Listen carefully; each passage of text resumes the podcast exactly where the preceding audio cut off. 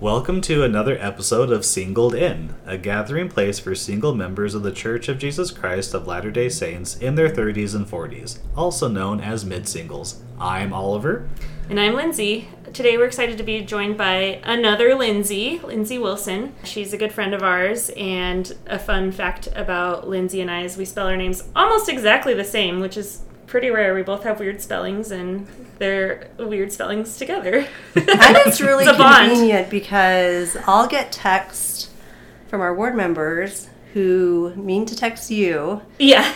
and I've gotten in the habit of just saying wrong Lindsay, and so you probably get invited to do a lot of things and have a lot of assignments that I don't want to do, so I send them to the other Lindsay. I don't know. I'm, I'm surprised they're texting you first because alphabetically, Lindsay Pace is before That's Lindsay true. Wilson in the list. Oh. That's so, true. but I appreciate you, like, you know. passing it t- on. Oh, I will say there was one incident where it was from a random guy about a hot tub, and I was so grateful that he meant to text you. And I was about, very happy to turn that over to you. about a hot tub, huh? Well, Yeah, funny. I mean, feel free anytime to just be like wrong number and not direct them in the right direction. I didn't realize that your guys' names were so similar until you just mentioned that. Yeah. Yeah, you're literally like only one more letter. Yeah, Yeah. than hers. L-Y-N-D-S. That's funny. Yeah. I and then I E. Yeah. Hmm. So, Lyndsie, thank you for being on our podcast. Uh, tell us a little bit about yourself. Sure. So I grew up just a few hours away from Vegas. I grew up in southern Utah and um, had just kind of like this magical childhood of living with most of my mom's extended family. So walking to grandma's house and like being with my cousins every Sunday. And then I moved away to school and went on a mission, went to grad school, lived in all of these different communities and realized like there's a great sense of community in lots of places. And I've been here in Vegas for seven years or so and feel pretty settled down in it. Um, really appreciate the community we've had in the singles ward. I am a physician assistant and I work in GI. So I have really detailed conversations with people about their abdominal pain and poop, and I love it. Um, Never a dull moment, I It's guess. never a dull moment. You know, people are really interesting in what they say and how they say it and the pictures they show me. Um, but honestly, um, it's it's really fulfilling to me to be able to manage someone's GI conditions or GI symptoms, changes the quality of their life. You know, we do screening and surveillance for some of the major uh, cancers, deadly cancers like colon cancer. And so it's really fulfilling to be a part of that and to feel like I'm changing people's lives. That's awesome. That's a great. Well, thank you. Yeah. Great. Well, we're glad to have you. We're going to be talking today about egg freezing. Actually, we didn't discuss our get to know you question, but we had an idea. Do you still Oh. want to do that one? Ooh, what yes, is it? please. Okay, so what were you like as a child? So, when I was a kid, I was quiet and shy. Not that it was like hard to get anything out of me, but I wasn't one to like spark a conversation. I waited till someone asked me a question. And that, that is still kind of like who I am today, but I am definitely more outgoing than than I was when I was younger. Okay. Yeah. I would actually say I was the same. I was very shy and actually I did not know how to project my voice at all. So I have this traumatic experience from the 5th grade where I was trying to give like a presentation about myself or something and people could not hear me like speak from the front of the classroom. And so eventually my teacher got really frustrated with me not being able to like speak up or project my voice. And so she was like, "Okay, we're just gonna gonna sit here and not hear you." Like it was bad. so Rude. I think for a long time, especially through high school and stuff, I really wanted to be more outgoing. That was like a goal of mine. I would like pray for it. And I had like some cool friends from church who were like way more outgoing, you know, like the popular kids and stuff. So I feel like they helped me a lot, and um, eventually, yeah. I think people are like more surprised now to hear that I was also shy. I'm surprised to hear that from you, Oliver. Yes. So interesting. Mm-hmm. Not surprising, but I was also shy and introverted, and I'm still introverted. Um, one thing about me was I was pretty like obedient and respectful, except for when I wasn't. Like there was chore day every Saturday, and some days I just didn't feel like doing my chores, and so I said no, thank you. And my parents would send me to the, my room because that's what you do when your kids don't behave but that's exactly where I wanted to be. so it was really hard for my parents, I think, to punish me because there was nothing to really take away. And even today, I, you could just sit me in a room by myself and I would be totally happy. That's so cute. So what they thought was a punishment was actually your yes, safe absolutely. Interesting. Some privacy for my siblings. I mean, it was a win win situation. Okay, so I'm glad you wanted to talk on the podcast today. This is something that comes up a lot, at least for women, probably not for men as much. Yeah. Um, at this age, um, and the topic is freezing your eggs. And yeah, Lyndsie, tell us a bit more about it. Like, I feel like it's not something that's been around forever. It's kind of like something that's gained a little more popularity in recent years. But yeah, tell us Yeah, what it is and why people would do it. Yeah, so it, it's been around for maybe longer than I thought it was. It's been around for maybe like the 1980s. Okay. Yeah. but not um, as well developed as it has been even in the past five years or so. oh, But really? It's a way that women can preserve their fertility. And so that's done for a few reasons. Sometimes it's done for women who have cancer and will need to have surgery or some type of treatment that will affect their fertility, or they have some other type of medical condition that will affect their fertility in the future. So they freeze their eggs. Um, it's a great option for single women to preserve their fertility for a later date, um, especially as single women in the Church of Jesus Christ of Latter day Saints who want to have a family eventually and are single still.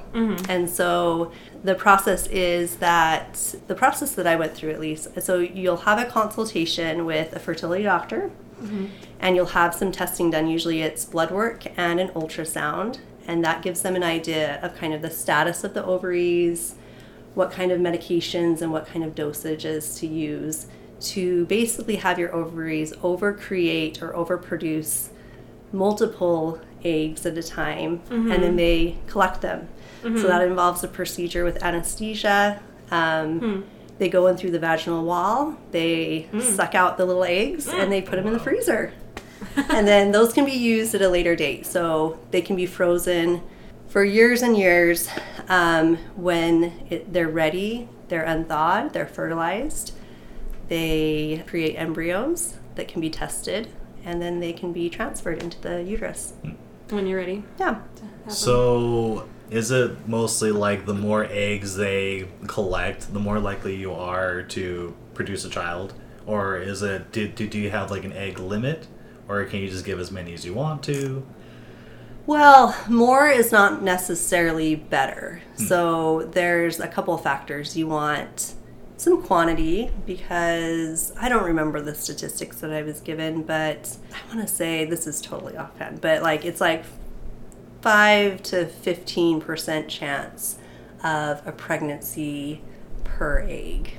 Oh. If that makes sense. Yeah. And that there's a lot of factors with that. That there's factors with the quality of the egg and there's quality of the uterus and lots of factors, right? But yes, you the more quantity is important, gives you more chances.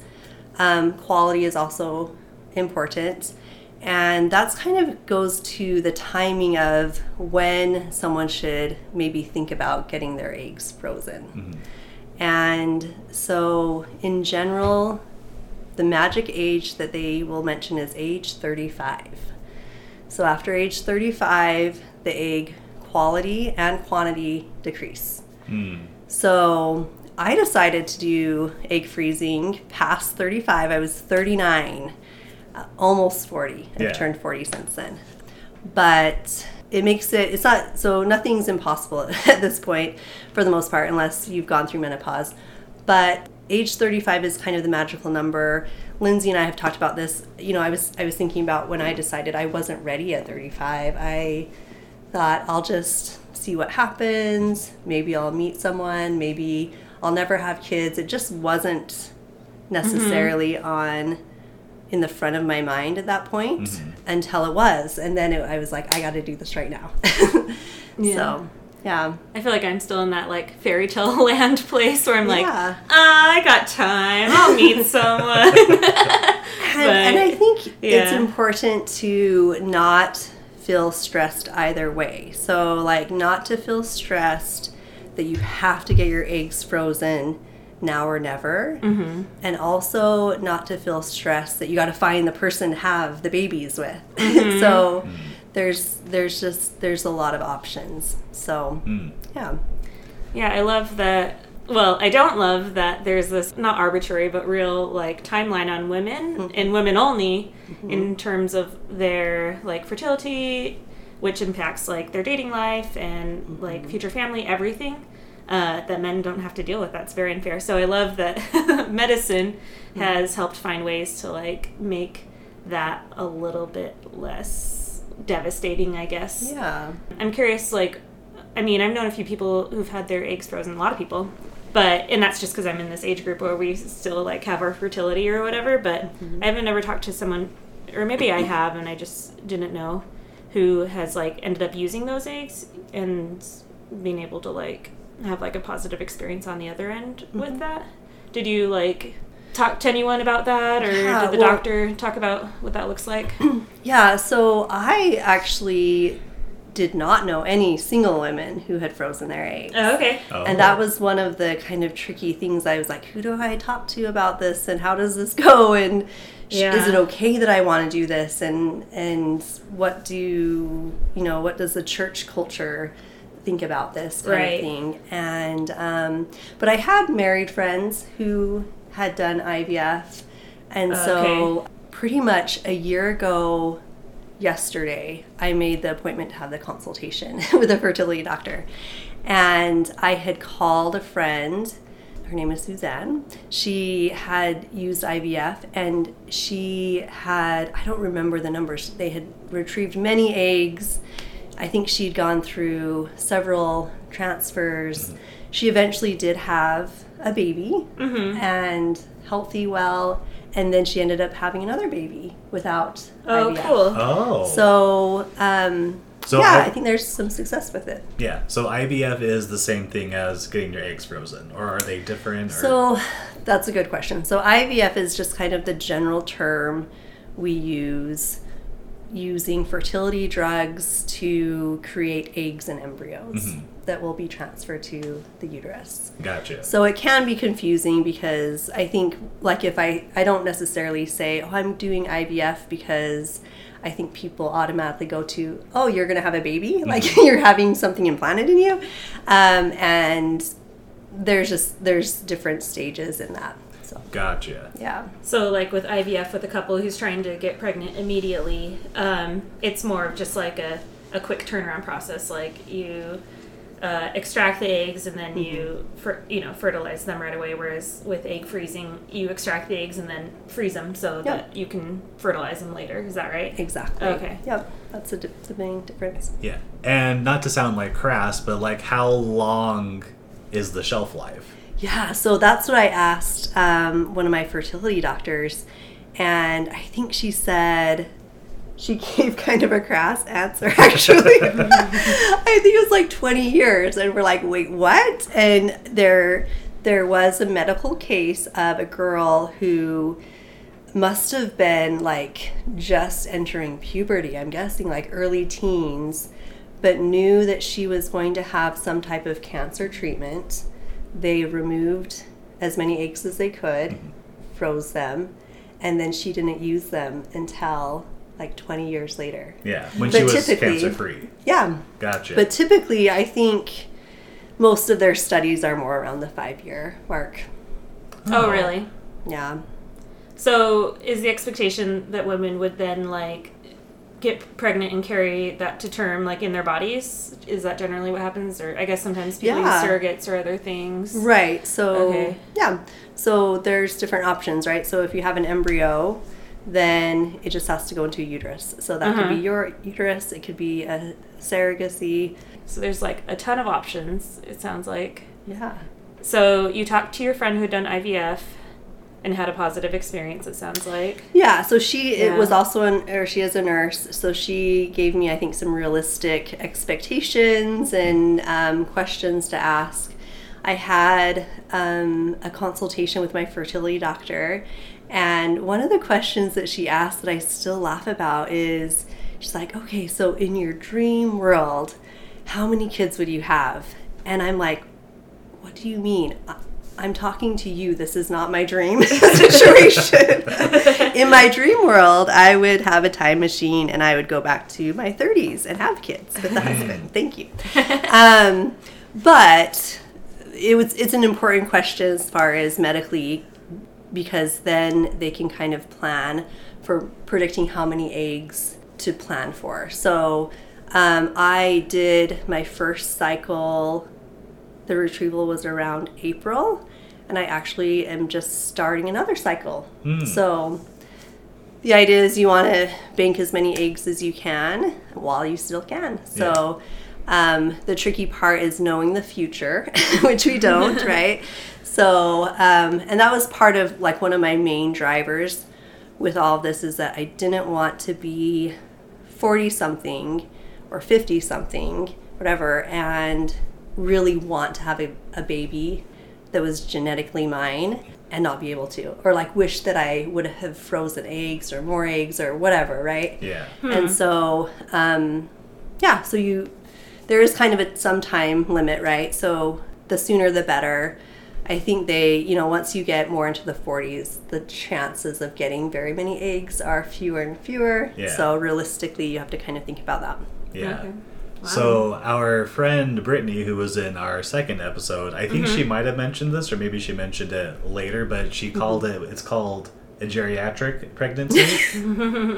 so that Yeah. so when you're 35 or older, that's Yeah. considered a geriatric. Pregnancy. Yeah, advanced age, maternal Gotcha. advanced age. Yeah. Really inappropriate term. I was gonna say like maybe we should change that yeah, or we update should it. absolutely change Well, that. and yeah, and I mean, there's a reason for that. I mean, because there are risk factors that increase for both mother and child at that point.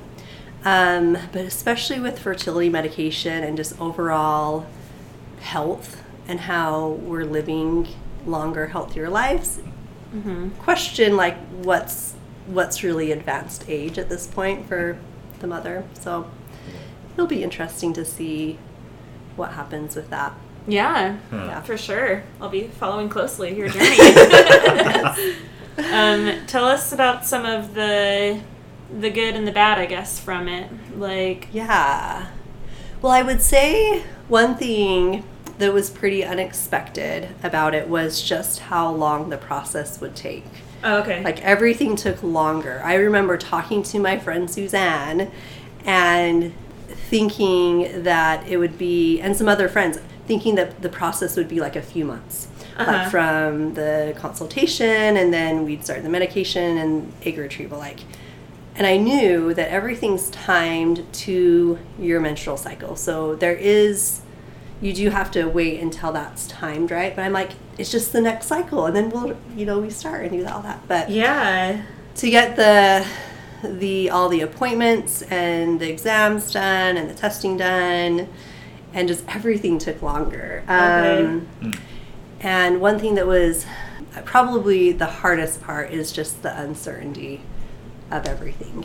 Oh, so Okay. there's some big uncertainties and there's some small uncertainties right? So that the big uncertainty is that you don't you never know how many eggs or what quality of eggs or even if they'll get any eggs at the end of mm. it right? Okay, so you go through the process in paying the money doing the testing having the potential side effects and it's really a gamble you don't know what's going to happen at the end um, and even at the end of the cycle you have whatever eggs you have there's no telling if those will result in a pregnancy, if they'll be fertilized, if they'll be um, turned into a fetus, if you'll meet a partner. It's just all uncertain, right? Yeah. Huh.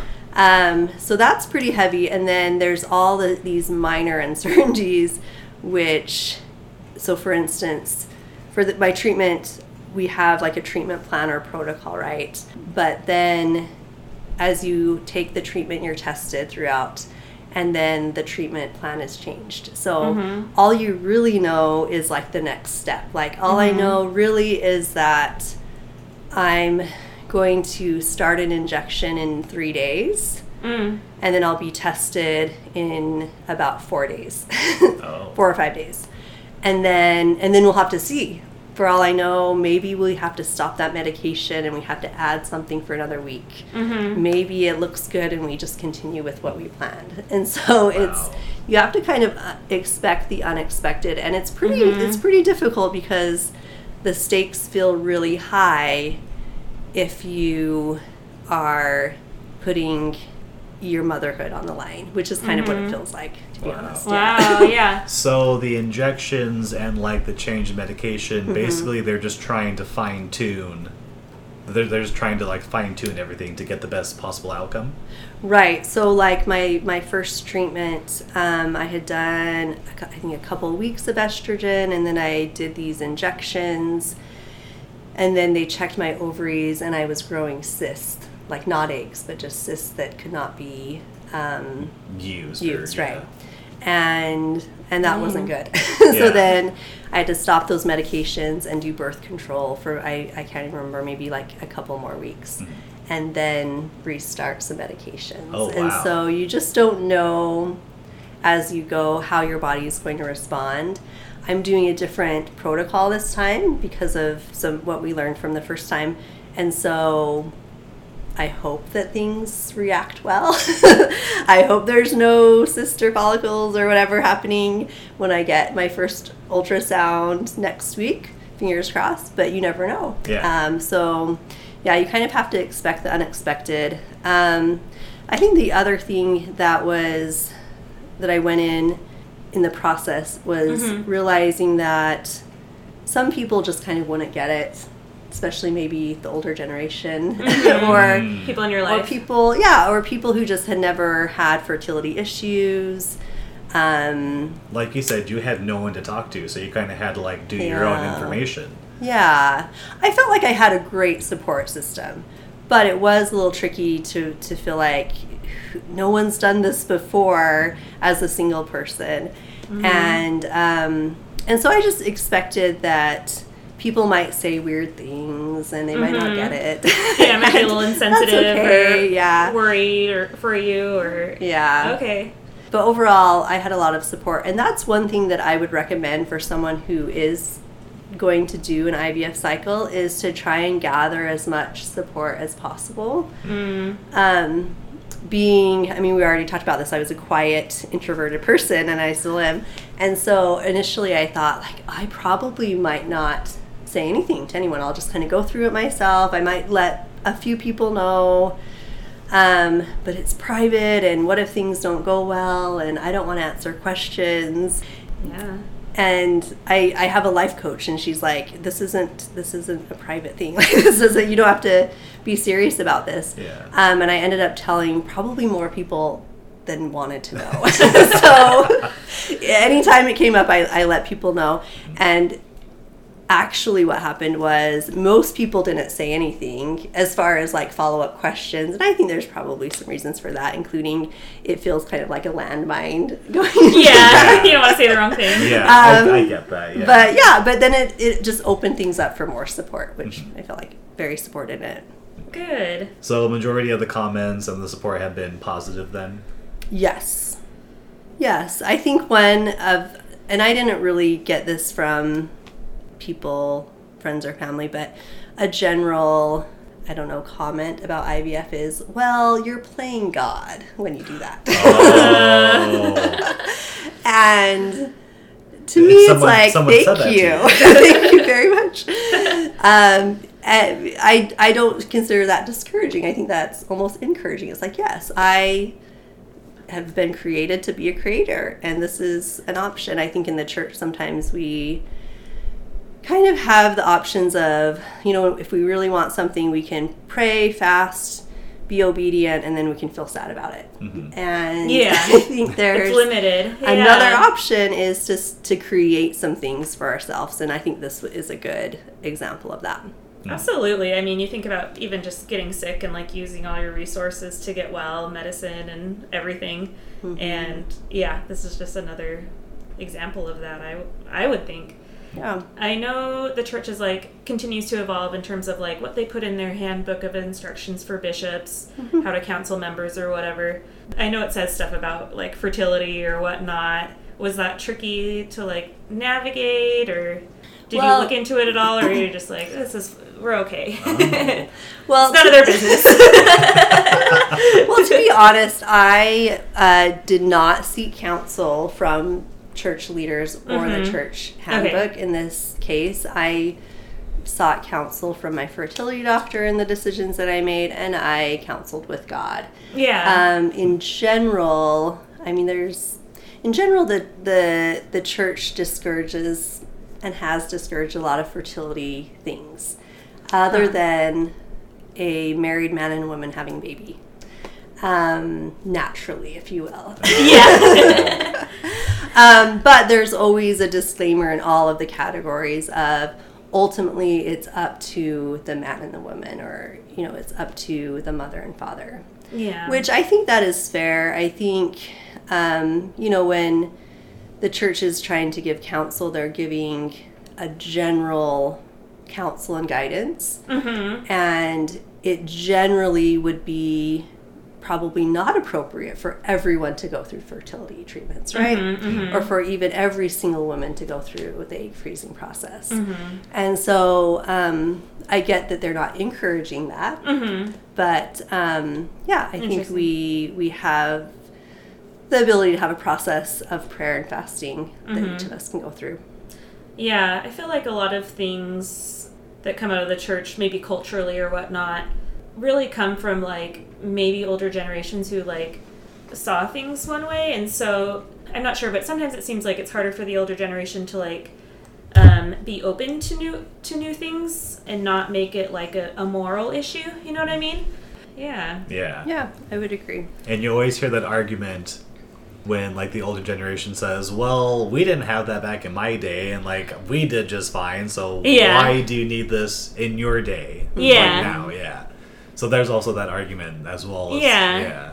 Yeah, it's a different time, different issues. Like back in the day, maybe like 25 would be like a spinster level, whereas like now, like 35 or 40 is like a very appropriate, you know, age to be single still. And so, Mm-hmm. yeah. Well, and specifically with the fertility medicine, I you know there's a big difference in the technology and the medications Mm-hmm. and the risk factors compared to even 20 years ago or 10 years ago. yeah. So to me, that makes more sense that to be more careful Uh-huh. back then, whereas now the the technology and the medicine is available to move forward in ways that we just weren't really prepared Yeah. to or had the structure for for before. Absolutely. So do you feel like that getting your eggs frozen or doing IVF? Do you feel like that's gotten more popular, or do you think it's more popular because it's more of a necessity? That's a good question. I mean, I think it's more of a topic. I one of the reasons why I wanted to to do the podcast is because, like I said, I I didn't know single women who had done it. Although I know there are probably in different. Mm-hmm. Um, Parts of the country or whatever. Exactly. Yeah, I have a few friends. And I just kind of wish that I had more of a community in that sense. Yeah. And so I think my hope would be just to have more conversations about fertility planning and, and preserving fertility and these topics that I feel like, especially as single women in the mid singles ward, we just, like I said, we just kind of, there's this feeling like, let's just feel sad Yeah. that we're single and We take we're this, like- approaching menopause and what are we going to do about it? No one's asking us out. And I just, I just want us to think more about some of the possibilities. Hmm. Yeah, I think we take this like passive role that we don't need to be taking Mm-hmm. sometimes. Mm-hmm. whereas we can like act and not be acted upon. I think hmm. that there's something in the Book of Mormon about that. That sounds familiar. yeah. It sounds like, I mean, this process, when you're talking about it, first of all, I know it's expensive, like, Mm-hmm. um, just from those I've known do, do IVF and such. Like, we're talking like tens of thousands of dollars. Mm. And then also, it sounds like you're having to like skip out of work a lot to like go um, do different parts of the treatment. and yeah, so things that- like that. Those are good questions. Um, so for in my case, that was one of my main concerns was how can I do this because I so my occupation is I'm a physician assistant and so I have clinics scheduled from eight to five, and um, and I was worried about having to cancel or move patients around um, because they already often have to wait a long time to get an appointment. And, anyways, um, so the clinic that I went to or that I'm going to, they offer, I think their lab and their ultrasound opens up at six o'clock in the morning. So I was able to do all of my testing. I think there was one day when I had to bump a patient back like to 8.30 or something and i think it might have been because i had to see the doctor like at 8 o'clock. Um, but in general um, i was able to maneuver that really well.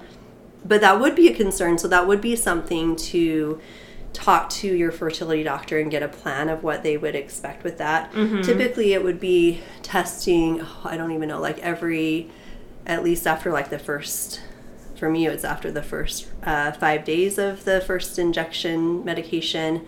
Um, as you go into the last two weeks it's more often i think when you get to the end it's almost it's an ultrasound i think it's almost every day or every other day Wow. because they're measuring the, the eggs so that they know when to retrieve them um, so have a plan with your fertility doctor there are ways as far as um, getting it's called FMLA paperwork that Oh, you can yeah. ask your HR director about. Sometimes that can get approved. That's a way that the, the doctor fills out a form so Uh-huh. that they can let the employer know that you will be missing days or hours, time spots for a medical reason. And sometimes that gets approved and sometimes it doesn't.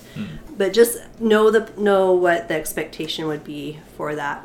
Yeah, yeah. There, there's so many like factors going into this. In some ways, it's like definitely something only available to like a certain like class of people. In some ways, like you need to have like a certain income, certain like Mm. bit of job flexibility, things like that.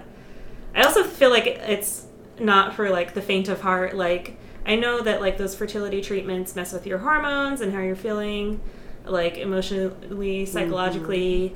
I'm sure there's like pain involved, you know, all the things. So Yeah. So Yeah. that yeah, I I didn't have a lot of side effects with them. I was definitely nervous, and that can also possibly make it so you miss out on work. Like if you get sick, if you're Mhm. nauseous or whatever, you have to give the injections to yourself or have someone who injects you with a needle that you see in your stomach.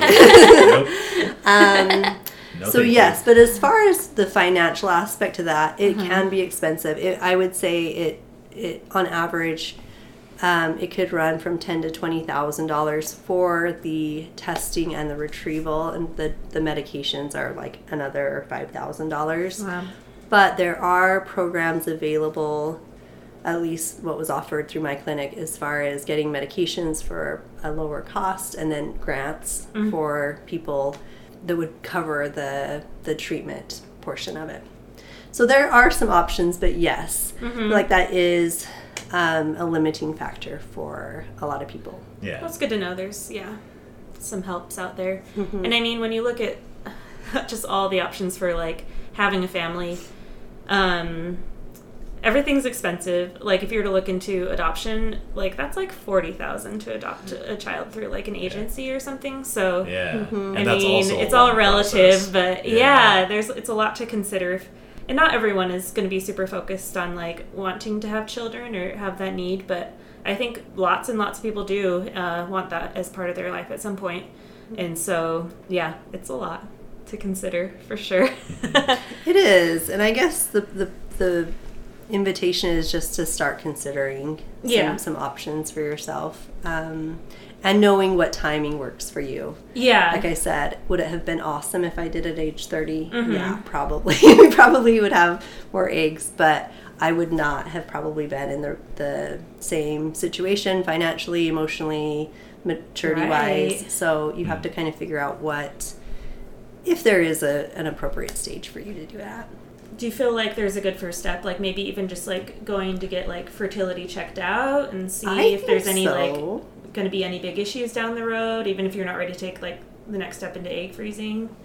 Yeah, I think that would be really good advice um, to stay for one to stay up to date with your your pelvic and pap smears through your regular GYN doctor, and then I don't know necessarily if a general GYN doctor would offer the fertility testing. I mean, it's really just a, a, a lab, like a blood test that you do, and then it's an ultrasound. But you could find out, like I found out with my testing that I have what's called low ovarian reserve, which Oh. is pretty much what you'd expect if you were almost 40, which is that you're, there's not a lot of eggs left on your ovaries. Okay. That could happen though at a younger age, and that may give you information to plan better in the future. Uh huh.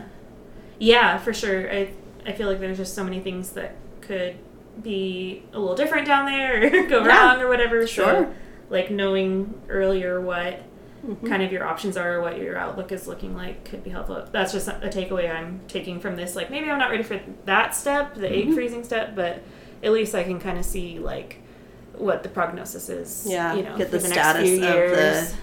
the- yeah, the situation. status of the situation. area.